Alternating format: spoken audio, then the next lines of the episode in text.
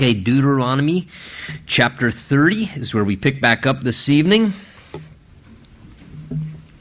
And here in chapter 30, we are looking, uh, we sort of stopped off there in verse 8 last time at uh, God speaking through Moses to the to the Jews in regards to the fact that though God saw prophetically that they would turn away from God and that for a time period they would uh, move away from the Lord, and as a result of that, they would bring the discipline of God into their lives, and they would be cast into foreign lands. But God said, "But when you're in those places and you call to mind again uh, from the farthest parts of the earth where I've driven you because of your error of your ways," and and He says, "And you return to the Lord your God and you obey His voice again," God said, "Then I'll bring you back from captivity and and I'll put you back where you were before." And He says, "And I'll incline your heart to begin." To love me once again. And, and God just speaks in these verses of the blessing of what it will be like when someone returns back to the Lord, particularly the Jews. But, but just a great reminder for all of us. I am thoroughly appreciative that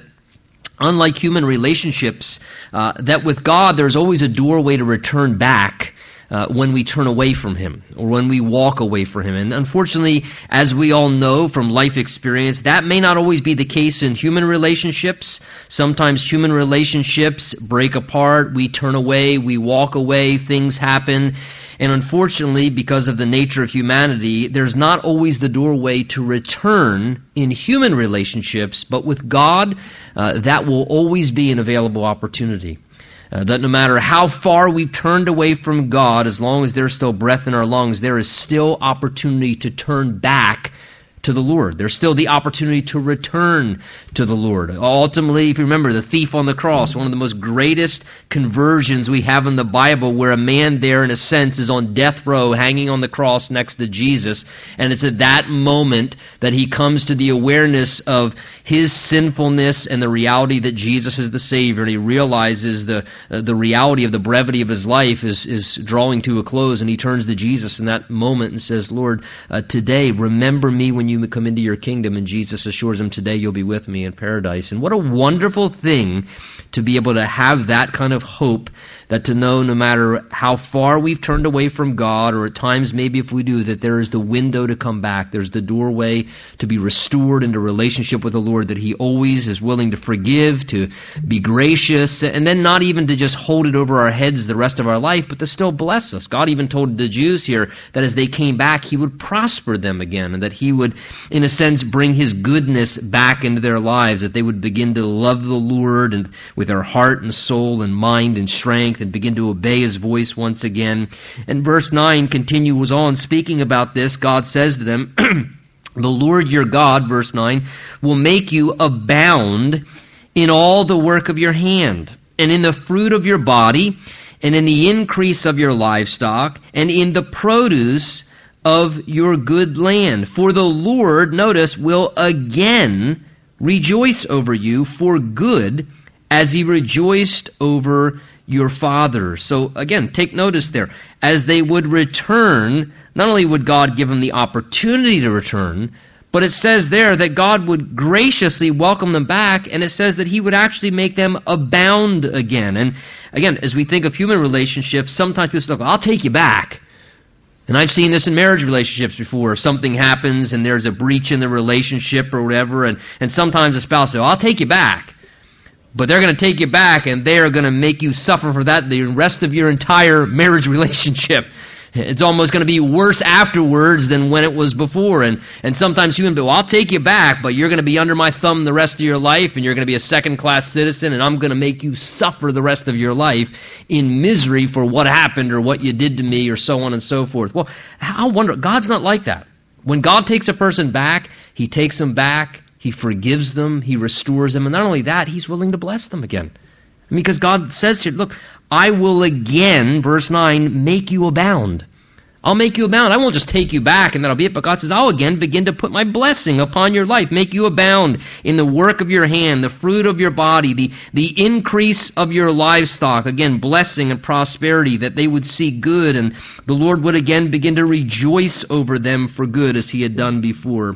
Verse 10, he says, If you obey the voice of the Lord your God to keep his commandments and statutes, which are written in the book of this law, And if you turn to the Lord your God with all your heart and with all your soul. Again, notice that's what God's looking for, just genuineness. God was looking for sincerity. He says, if you're going to turn, then turn.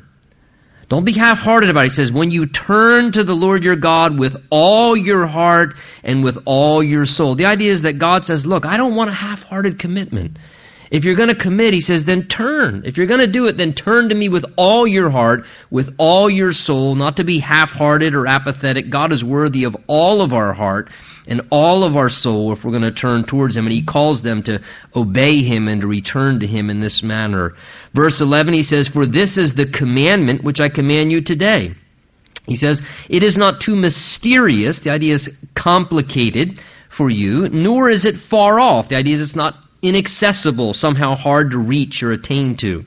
It is not in heaven, he says, that you should say, Who will ascend up into heaven for us and bring it to us, that we may hear it and do it? Nor is it beyond the sea that you should say, Who will go over the sea? That is on some far pilgrimage far away, and bring it back to us that we may hear it and do it. Verse 14, But the word, God says, is very near you, in your mouth and in your heart that you may do it. Now, I love these verses because they just show us the reality that with God, things are intended to be simple. God says here very clearly as he's talking to the children of Israel regarding his law and his commands and what the word of God was to them. He says here, my word and my command to you today, he says it's not mysterious.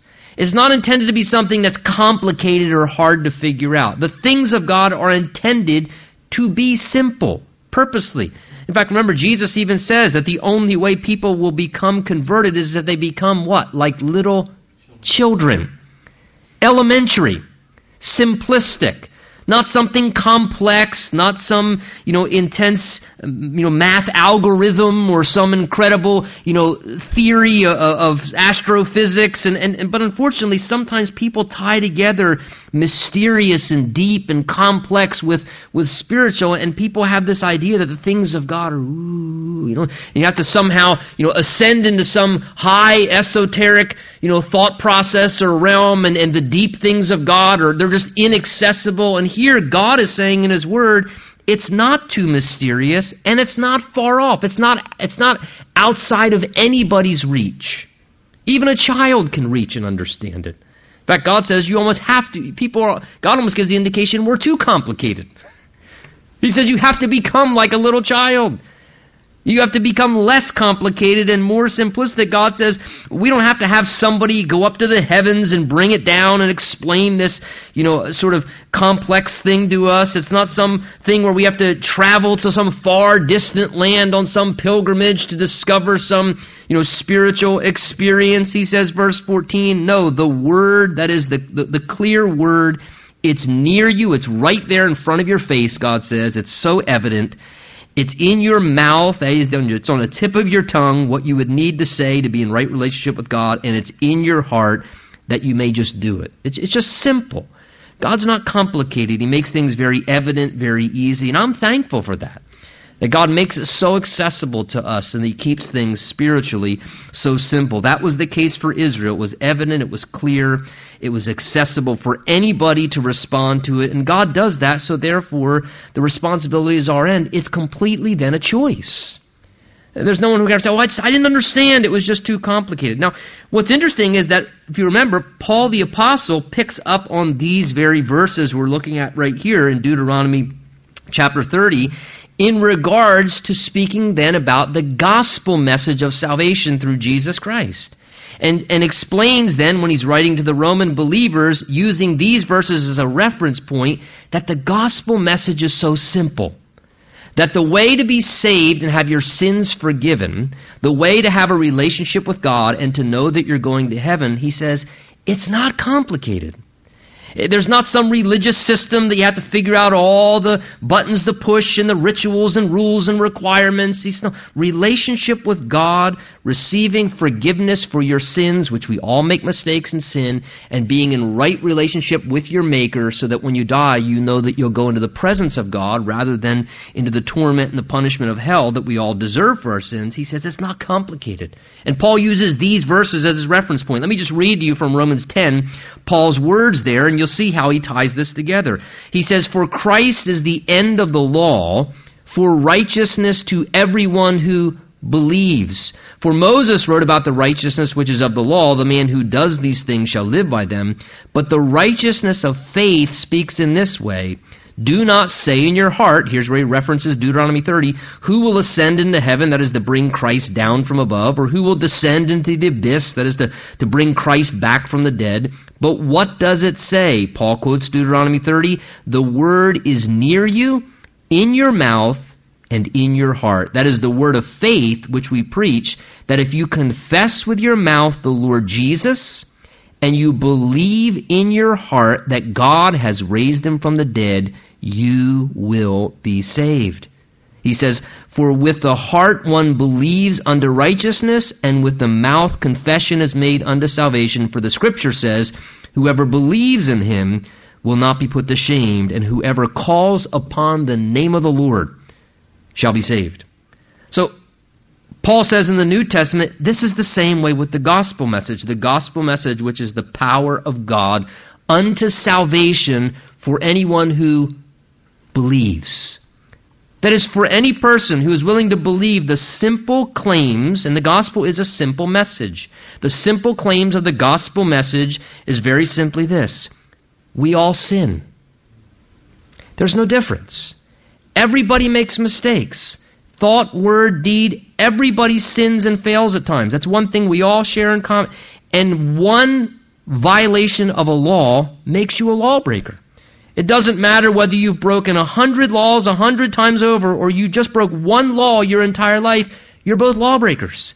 And we all fall short of God's standard because of our sin. It makes us guilty before our God, and something needs to be done to take away that sin and guilt and to make us right or righteous before God.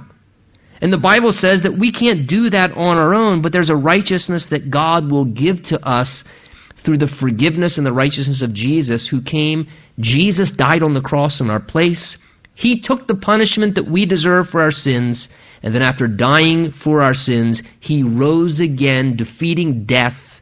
And now the living Jesus Christ, the Son of God, who is the Savior, who is alive, says, I paid for your sins when I died for your sins. And now I'm alive to tell you, as the Son of God and the Savior, I will forgive your sins if you believe in me and what I did for you when I died on that cross for you. And I will give you access to heaven and eternal life because I'm the eternal God. And if you receive me into your life, I will give you eternal life and you will be with me and my Father forever in heaven. And all that's asked of us is that we believe. That's why he says here, it's near you, it's in your mouth, it's in your heart. If you confess with your mouth the Lord Jesus and believe in your heart that God's raised him from the dead, you'll be saved. God says, all I'm asking you to do is to believe it and, and to activate that faith in the presence of God by confessing it with your mouth and saying, God, I believe that. I believe I'm a sinner and I'm guilty before you and I'm sorry for that, God. I'm sorry that I am personally a sinner and that I have offended you by my sins and my mistakes. But God, I believe that Jesus came and died for my sins on the cross. And I believe Jesus is alive from the dead. And so, Jesus, would you save me? Because he says, whoever calls upon the name of the Lord shall be saved. That's all it requires. Simple faith, believing the simple claims of the gospel. It's not a complicated thing. Entering into right relationship with God, it's not a complicated thing. It's an issue of making the choice as a sinner do you want to be saved? Do you want your sins forgiven? Do you want to go to heaven? Do you want to have a relationship with God? If you believe those things, then you articulate that with your mouth as you believe it in your heart and you say, Lord, I believe this for me. I believe it for me. And I accept it for me, and through that, the experience of salvation, entering into a relationship with God, happens. The Word is near you, right there, it's in your mouth, it's on the tip of your tongue, it's in your heart, but notice that you may do it. You have to choose to do it. You have to choose, like I have to choose at some point in our life, to call upon the name of the Lord for salvation. That's a personal choice that has to happen. Well, verse 15, Moses then goes on to say, See, I have set before you today, look at it, life and good, death and evil. That is two choices. He's again saying it's not, it's not complicated. This is like an ancient altar call here, if you would. This is the altar call of Moses. He says, I've set before you today life and good, death and evil, in that I command you today to love the Lord your God, to walk in his ways, and to keep his commandments and his statutes and his judgments. Why? Verse 16, that you may live and multiply. And the Lord your God will bless you in the land which you go to possess. So he speaks of how, listen, he says, I, I'm, I'm innocent before God. I've presented the options to you. And there's only two. He says there's life and good, and there's death and evil. You get to pick which one sounds more appealing. Doesn't take a rocket science there, I think, to figure that one out. He says, Do you if you live good, it will bring life. If you live evil, it'll bring death. So he says, I've set before you the options. Live good, you'll experience life, abundant life now, and eternal life ultimately. If you live evil, sin and evil will ultimately just bring death and destruction. It'll just it'll destroy your life. And ultimately it will bring eternal death and damnation and hell. So he says, I've set before you life and good, death and evil. And he says, What will it be? Verse 17, he says, But if your heart turns away so that you do not hear, and notice, are drawn away and worship other gods and serve them, he warns, verse 18, I announce to you today that you shall surely perish. There will be consequences if you turn away. If you don't want to hear, you, you refuse to listen. And again, this is where free will comes into play. We have the option to choose. God presents us two opportunities, but God's a gentleman, and He doesn't violate our free will. Jesus says, I stand and I knock on the door of hearts, but he doesn't say, I, I get out the battering ram and knock the door down. He doesn't do that. And that's incredible love.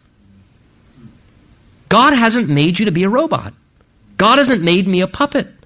God has created us in His image and He gives us free will because love always involves choice. Love involves choice. When someone is not given choice and they are violated, that is called rape. And God won't rape someone's conscience. Do you understand? He loves people. He will persuade, he will knock, he will open his arms and say, Please, I love you this much. Please, please do not go to hell. Please, don't live a life apart from me that's going to bring problems and curses and problems and, and regrets. Please. And he, he pleads with us and he sets before us the opportunity but he won't force us. He warns us, he gives us instruction. He says, Listen, I don't want to see you perish. I want to see you prolong your days in the land.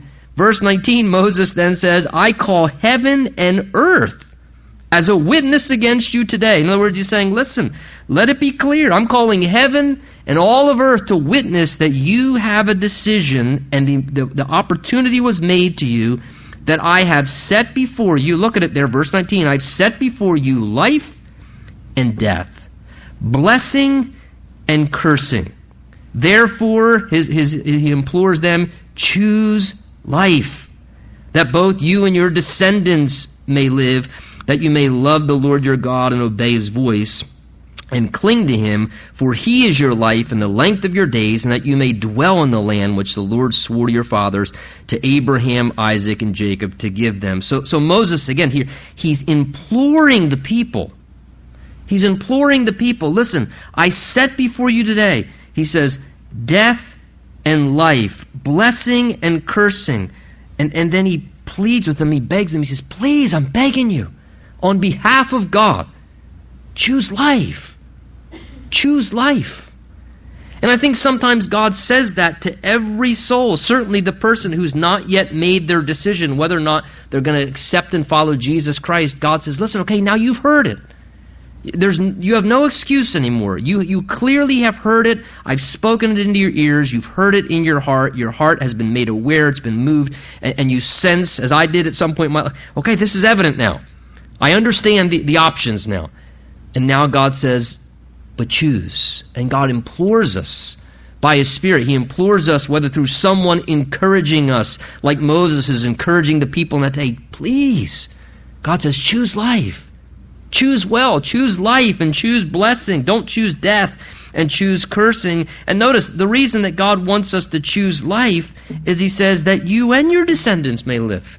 Notice when we choose right and we choose the ways of God, it not only blesses and enriches our lives personally and spiritually and eternally, but it has a direct effect upon those that we're interacting with. He says that it may go well with you and your descendants may live. The idea is that, that it would you know, transmit blessing upon the, the offspring, the children that would grow up in that family. That when parents choose life, when parents choose the Lord, that blessing trickles over into the lives of their children. It doesn't mean their children don't have to choose.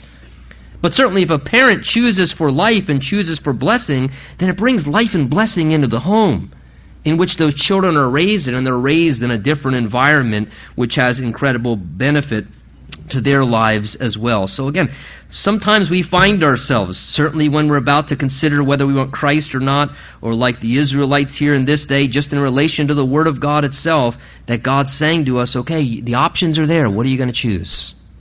What are you going to choose?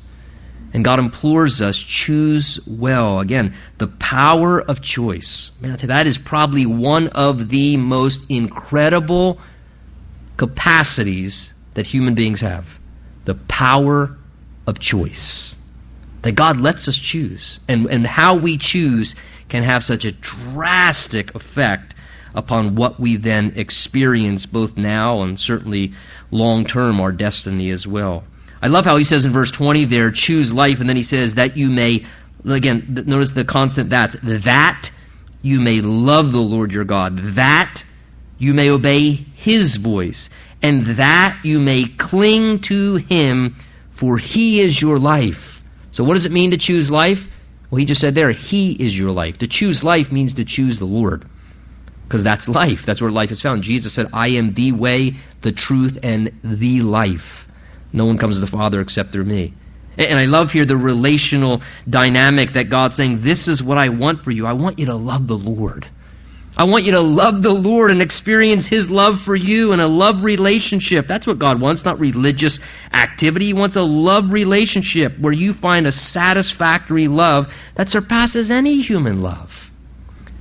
That you can find fulfillment in the relationship that God offers His love. You can find fulfillment in obeying His voice rather than obeying the voices of everybody else around you in the world that's saying, this is what you need to do and this is how you need to be accepted, and this is how you need to be cool, and this is what the world does. We're listening to your own crazy voices in your head. I have them anyway. Maybe maybe you don't, but I have plenty of voices in here, and they're not always God's voice. And a lot of times I need to distinguish. Yeah, I hear these voices, but those voices are not God's voice. I want to obey His voice because His voice will lead me in a path that will bring blessing and benefit. And He says there, verse 20, that you may cling to Him for He is your life. Again, that's such a, a relational term to, to cling or to hold fast to the Lord because He's your life. Hey, this evening, can I encourage you? You know, if you lose everything else, you just cling to the Lord. If you lose everyone else, if you lose a relationship that valued and meant so much, listen, cling to the Lord because He's your life. You just cling to the Lord and hold on to Him and hold fast to Him in a love relationship. And the wonderful thing is, is if you cling to Him, he, he, He's never going to brush you off. You, get maybe lint that clings to your shirt or those hitchhiker things. If you're walking around, they cling to your pants. And usually when things cling to us, we we want to, and sometimes people think that's what God's going to do. You cling to, oh no, thank you. You know, don't want you. That's not going to be the case. Sometimes people say, "Oh, you're stop being so clingy. You're too clingy. You're too needy." Listen, God will never say to you, "You're too needy." Your spouse might say that, I'm sorry for that. Another person may say, You're too needy, you're too clingy. God will never say, You're too needy. God wants you to cling to Him. He wants you to hold tight to Him and be as close to Him as absolutely possible because He wants to be your life and He wants to see you experience all that He intends for you. And He wanted Israel to be able to dwell there in the land and to experience the promises that were offered to Abraham, Isaac, and Jacob. God saying, I want you to experience my best, what I intended for you, which God wanted to bless them tremendously as a people as they entered into the land. Verse 1 of chapter 31 says, Then Moses went and spoke these words to all Israel, and he said to them, and you can tell he's starting to, to wrap up just a few chapters, Deuteronomy but done. This is his farewell speech. I am 120 years old today, and I can no longer go out and come in. Now that's the picture of leadership. A shepherd goes out before his sheep comes in behind them, prepares the way. It's just a picture. He's in essence saying, I'm 120 years old and I realize my time of leadership, my leadership ministry, he's saying, is coming to an end. And also, he says, the Lord has said to me, you shall not cross over this Jordan. And we understand what he's referring to there. We've talked about before. When Moses made that mistake and he struck the rock the second time instead of speaking to it and he disobeyed God's voice and he misrepresented the Lord, it was at that point God told Moses that part of the consequence of that was that he would not then be able to lead the people into the promised land. So he reminds them, listen, my ministry is about to come to a close. I'm 120 years old. My time of leadership has served its purpose, and sometimes leadership is something that lasts for a season. He says, My time has come to closure, and, and I'm not going to take you into this next phase. As you cross into the over the Jordan and into the land, he says, This is not my calling to take you into that next season. But he says, going on, verse 3 The Lord your God himself crosses over before you, and he will destroy these nations from before you, and you shall dispossess them. So that must have been really encouraging because no doubt the people got a little dependent upon Moses, right? He'd been leading them for how long? 40 years at least? I'm sure you get pretty comfortable when somebody's been your established spiritual leader for 40 years, and now Moses is saying, Listen, my time of leadership is done. And, and I'm not going to be with you, and I'm not going to cross over, and I'm not going to lead you any further in and out. My, my time is coming to a close. But he says, but look, just because I'm not going to be with you doesn't mean God's not with you anymore. He says, the Lord Himself. The Lord Himself will be there with you and cross over before you. And how wonderful. You know, leaders can come and go, but the leading of God never ceases as long as God was the one that was initially in that and doing that. You know, it was uh, such a joy this past weekend. My wife and I uh, were up in uh, Calvary Chapel, York, where we were pastoring before there, and being able to just be with the fellowship there and worship with them again, to have a chance to teach there, and just to see again how the workman has changed, but the work of God has has just gone on. And it's not only just gone on, it's gone on in, in, a, in a good way. And, and it was kind of a neat thing before I began to, to share the study that morning.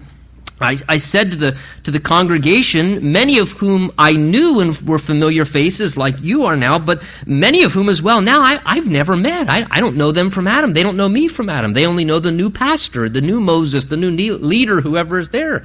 But to say to them, the last time I stood in this pulpit, which had been four years, it had been four years since I've been in the pulpit there. And I said, the, when I was in this pulpit four years ago, I said to them, I said, the last nine words I said were this. I remember them specifically because it was probably one of the most dramatic days of my life. From 1 Corinthians chapter 1 verse 9, I said, I want to leave you with nine words. God is faithful. God is faithful. God is faithful. And I just three times repetitiously quoted that phrase from 1 Corinthians 1 9. God is faithful. God is faithful. God is faithful. And I said, I said those words four years ago. And I said, it's been four years. And I said, I want you to know something. God is faithful. God is faithful. God is faithful. I could have said in Jesus' name, amen, and we could have got an early lunch. I probably should, maybe should have just made that my sermon. They were, well, that was great. You know. But it's true because the Lord presence remains. The Lord's power continues to work. And, and human beings are just, and Moses says, listen, my time's coming to a close. But he, he assures the people, listen, the Lord God himself, he's crossing over before you. He's not, he's not going to abandon you just because I'm not going to be with you humanly anymore. And he says he will destroy the nations before you and you'll dispossess them. Verse 3 notice he says, and Joshua himself crosses over before you just as the Lord had said. Again, referring to that there was a transition of leadership. Now Joshua, as we know, we've seen it already, it's being described now again here, would be taking over for Moses. There would just be a transition and Joshua, who had been sort of Moses' aide and his assistant, who had been living among the people with the congregation, he would take over and transition and he would lead the people into the next stage, and the next season of their life as the congregation of Israel. So again, just beautiful here. The maturity, the wisdom of Moses, this older man. God's going to be with you still just because I won't. And Joshua is the new man that God will work through and use. And God did wonderful things through Joshua as we've seen and we'll see as we get to our next study together in Joshua's book. Verse 4, And the Lord will do to them as he did to Sihon and Og, the kings of the Amorites and their land when he destroyed them.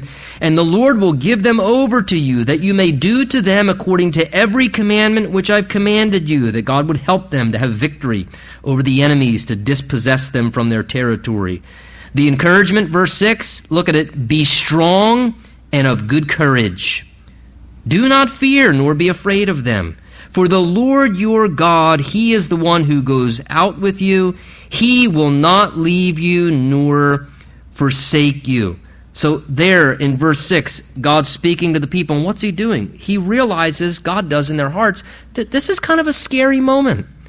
God's telling them something new is going to come to pass. They're going to finally now cross the Jordan. They're going to enter into this promised land. There are going to be giants in the land. There are going to be battles to fight. And the people, therefore, as any people would be, whenever God tells us something new is on the horizon, it's kind of a little scary. Whenever God says, okay, you're stepping into this new stage, or I want you to take this new step forward, or, or, you know, step into this which you've never done before. It's something that's brand new, or, or I want you to move in this direction. You know, when God calls us to take steps forward in faith, and the Christian life is, is, is a life of taking continuous steps, and they're always steps of faith. That's how it works. But whenever we're taking steps of faith, there's always a measure of fear that we wrestle through in the process. And one of the biggest inhibitors to faith is fear. So God understands that. So He says to them, reassuring them, listen, you be strong. And you have good courage. I know it looks scary a little bit, and I know that you don't feel that you have the resources to do this, and you're wondering how it's all going to work out, and concerned, well, how's this going to happen? How will that connect with this? And are we going to have enough strength and power? And re- is it all going to work out? And God says, listen, do you know what the source of your strength is? He says, I'll be with you. Do you know what the source of your courage will be? I'll be with you. And not only will I be with you, I'll never leave you, he says, and I'll never forsake you. I'm not going to abandon you halfway into it. I'm not going to take you part way into it and say, now try it. God's not going to do that. He says, I'll be with you and I'll stay with you through the process. And what a, just a great encouragement that God brings to our hearts. We see this repeated, and perhaps tonight you're kind of facing something, confronting something in front of you. There's that sense of, Lord, I don't know if I have the strength for this or the resources. I don't know how it's going to work out. And you're, you're lacking courage. And the Lord would say, listen, you have courage. Be strong. Don't fear. Don't be afraid because I am going with you and I will not leave you or forsake you in the midst of the process. What great confidence that brings to us. Verse 70 then turns now to give an encouragement to Joshua as the new leader. Certainly that'd be intimidating for him too. And if you're taking on a new role as an individual like Joshua, I mean, they were kind of big shoes to fill Moses' shoes. Would you agree? And now Joshua has to take over, and he's been with these people for 40 years. He knows what their antics are like. so he's thinking, this is, this is going to be challenging. And no doubt Joshua was having some concerns in his own heart when the Moses then called to Joshua and said to him in the sight of all Israel, You be strong and of good courage. For you must go with this people to the land which the Lord has sworn to their fathers to give them, and you shall cause them to inherit it. Again, this is your destiny, Joshua. You're called to this. You are called now to take the baton and to run the next leg of the race. So he says, You be strong and be courageous. I love the language there, verse 7. He says to him, He says, You, Joshua, shall cause them to inherit the land. Now, that was true literally, but again, keep in mind, as we've talked about before, in a sense, by way of typology, that was true as well in the sense that Moses could not take them into the promised land. Joshua would cause them to inherit the promised land. And in the same way as Moses is a representation of the law, and Joshua, Yahshua, Jehovah is salvation, which is a picture, a variant of Jesus, Jesus is the only one who's able to bring us into the promised life. The law of God can't bring us into the promised life spiritually.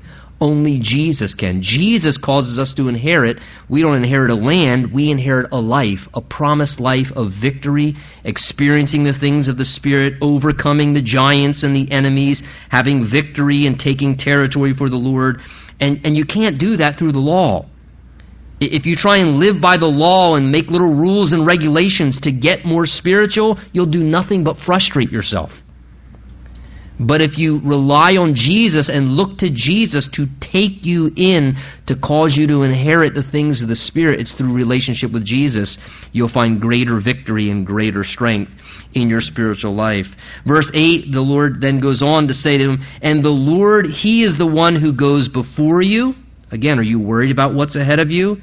God's the one who's going to go before you. Again, He says to Joshua, He will be with you and he will not leave you or forsake you. Do not be fearful nor be dismayed. So just maybe that's an encouragement for you tonight. And maybe tonight one of the hardest things for you is at times in your life, and maybe even currently, you have had people abandon you and forsake you and not be there for you. And they say they're going to be there. Maybe a parent's forsaken you. Maybe a parent's abandoned you. Maybe a child has. Maybe a spouse has. Maybe friends have. The Lord will never leave you. He will never forsake you. That's why he is the wisest individual to be in a healthy, close relationship with, because he will stay by you. He will never abandon you. That's a great promise. Perhaps tonight the Lord wants you to know he'll never leave you. It's okay. Other relationships, listen, let me be candid. They're going to come and go. I hate to be honest, but that's what I'm supposed to do, right? if not through disloyalty or problems or situations, through death, people are going to come and they're going to go. They're going to come and go. Friendships are going to come and they're going to go. It's not always my preference Things happen, life unfolds, and we are a bunch of weak, sinful human beings. And because human beings don't always know how to love, forgive, reconcile, relationships don't always last. And some people, oh, I'm, I'll be with you there. Do you know how many times I've heard, I'll be with you there forever, till the death? Okay. And I, like you, have seen people, they come, and then they go. But there's one person who stays with you all the time, and that's the Lord. He'll never leave you, He'll never forsake you. And you know what? There's incredible security in that. There's incre- and if listen, if you find security in that, that the Lord will never leave you and never forsake you, and you find security in that relationship, it's easier then to process. Have you ever noticed? When people come and go. It's still hard. I'm not saying it's not hard. It's very difficult if we lose a loved one. It's very difficult if you lose a close human friendship or companionship. It's, it's hard. It's heartbreaking. But it doesn't destroy you because you know there's one who stays with me. There's one who remains with me that doesn't leave me or forsake me. And there's, there's incredible security to keep us grounded in the midst of that. And, and no doubt, Joshua would have some lonely times, especially as a leader. There would be times where, as a leader, it, leadership's lonely sometimes. So he says, Don't worry, Joshua. I'll never leave you. I'll never forsake you. My presence will be with you. You just keep doing what's right. Verse 9 So Moses wrote this law, delivered it to the priests, the sons of Levi, who bore the ark of the Lord, and all the elders of Israel. Moses commanded them, saying, At the end of every seven years, at the appointed time in the year of release, remember we've talked about that before, every seven years there would be a release, the land would rest, they would give a release of debts and so forth every seven years. This was on their calendar. God prescribed for them to do this, the year of release. at the Feast of Tabernacles, which was one of the three main feasts, remember, celebrated their preservation in the wilderness, usually happened in the fall, like September, October, our time. When all Israel comes to appear before the Lord your God in the place which he chooses, you shall read the law before all Israel in their hearing. So God here gives an instruction to the people as they're about to go into the land, and he tells them every seven years, when the year of release would come about, at the time of the Feast of Tabernacles, one of the main feasts, when everybody would descend upon Jerusalem to go there to worship, he says at that time, once every seven years, notice, what they were to do, verse 11, was they were to read the entirety of the law to all Israel in their hearing. Some think that's just a reference to the book of Deuteronomy. It could be a reference to the entire Pentateuch from Genesis all the way through Deuteronomy. So the picture is, is that once every seven years, for a week long time period during the feast, basically for a week, the people dedicated themselves to intense Bible study, if you would. It was a week long time where they listened to and heard the reading of the entirety of the law. It was a time of in depth Bible study, which we need that on occasion. It was a scheduled time of in depth Bible study to be instructed in the ways of God, to know the Word of God, His commands, His, His intention of how we're to live our lives to serve Him. And that was especially important to understand, even just logistically in that day, because unlike us today, which we are very blessed, most people did not have personal copies of the Scripture. It was a very, very rare thing to have a copy of the Scripture. Like we have today with printing presses, and many of us have multiple copies of the Word of God. In that day, the people highly relied upon the, maybe the single copy that a priest had in their territory that they could go to the synagogue and hear that scroll opened up and read once in a while. And so, because of that, they valued the opportunity to hear the Word of God. It was a treasure to them. You know, it should make us recognize tonight, you know, it, it, is a real treasure to be able to have a copy of the Word of God.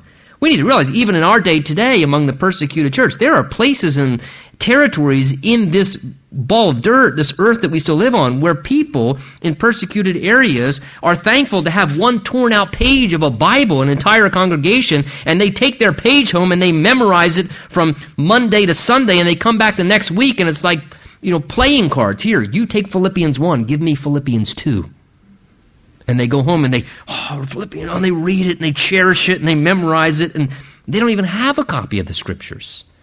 And so here God prescribes this week when they were to have this time of reading to learn the Word of God. He tells them, verse 12, gather, notice, the people together, men, women, and little ones. So this was a family event the stranger within your gates, that they may hear and that they may learn to fear the Lord your God and carefully observe. Notice that they would know how to live for God, how to carefully observe the words of this law, and that their children, whom have not known it, the young children who hadn't yet learned it, they could hear and learn to fear the Lord your God as long as you live in the land which you cross the Jordan to possess. So the idea again was that the entire family could be instructed hearing the word of God, knowing how to live for God.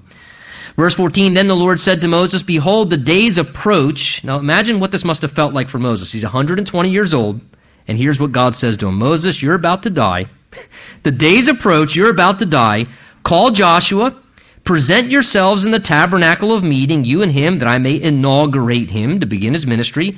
So Moses and Joshua went and presented themselves in the tabernacle of meeting.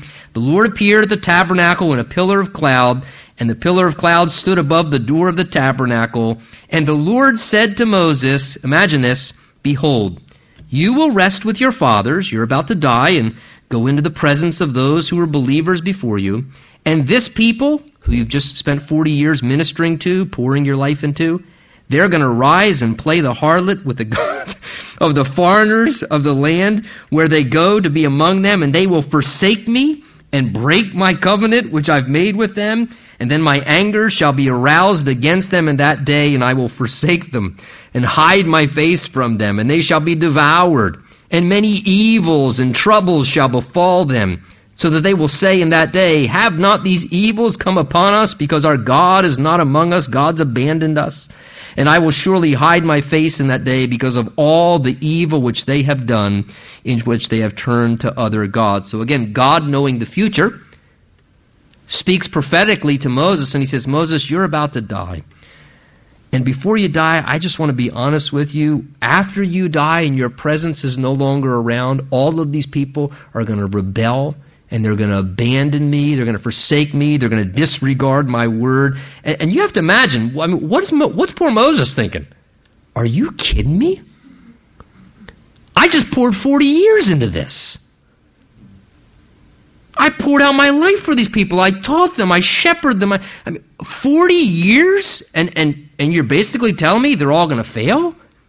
You're saying, God, all I did for 40 years was a failure? I mean, it must have been difficult for Moses to hear that. But for Moses, no doubt he needed to realize, like we all need to realize, the reality is, is that God rewards by faithfulness. And Moses' reward wouldn't be what the people did in response to what he spoke to the people and did for the people. Moses' reward when he stood in the presence of God would be Moses, did you do what I asked you to do? Because if you did what I asked you to do, people have free will. And Moses, I don't hold you accountable for how the people responded afterwards. And what a wonderful thing to know that's what our calling is, is just to do what God asks us to do. We have no control over the response and the results, and that's hard at times and can be difficult, but that we can know that God sees what took place, God sees our faithfulness to what He asks us to do, whether it's in a private thing or a public thing, big or small, whatever. And again, you can see how, too, going forward, how, how imagine Joshua's hearing this too, and he's thinking, Are you kidding me? imagine, he's got the other side. Moses did it for 40 years, and it's going to look like it's going to erupt in a failure. And Joshua's here, and Joshua, I've got a great ministry for you. You're going to take over the pastor to these two and a half million cranky, complaining people, and they are going to do nothing but rebel and fail and falter and forsake God. Ready, Joshua? Are you excited about the ministry? No wonder the Lord says to him in Joshua chapter 1 Joshua, be strong, be courageous. I'm going to be with you. Because for Joshua, he's stepping into a ministry where God's telling him in advance everything he's going to pour his life into, in a sense, was somewhat going to look like a failure. But again, it was for him to be faithful, to fight the battles God told him to fight, to do the things that the Lord led him to do. Again, what is Jesus going to say that's going to be the greatest validation when we step into his presence? The greatest reward is to hear, Well done, good and faithful servant enter into the joy of the Lord. God gives us all ways to serve, and you know what the Lord's asked you to do. I have to know what the Lord's asked me to do. Just do it to the best of your ability. Do it unto the Lord. Be faithful, and let God handle the rest. Let's stand. Let's pray. We'll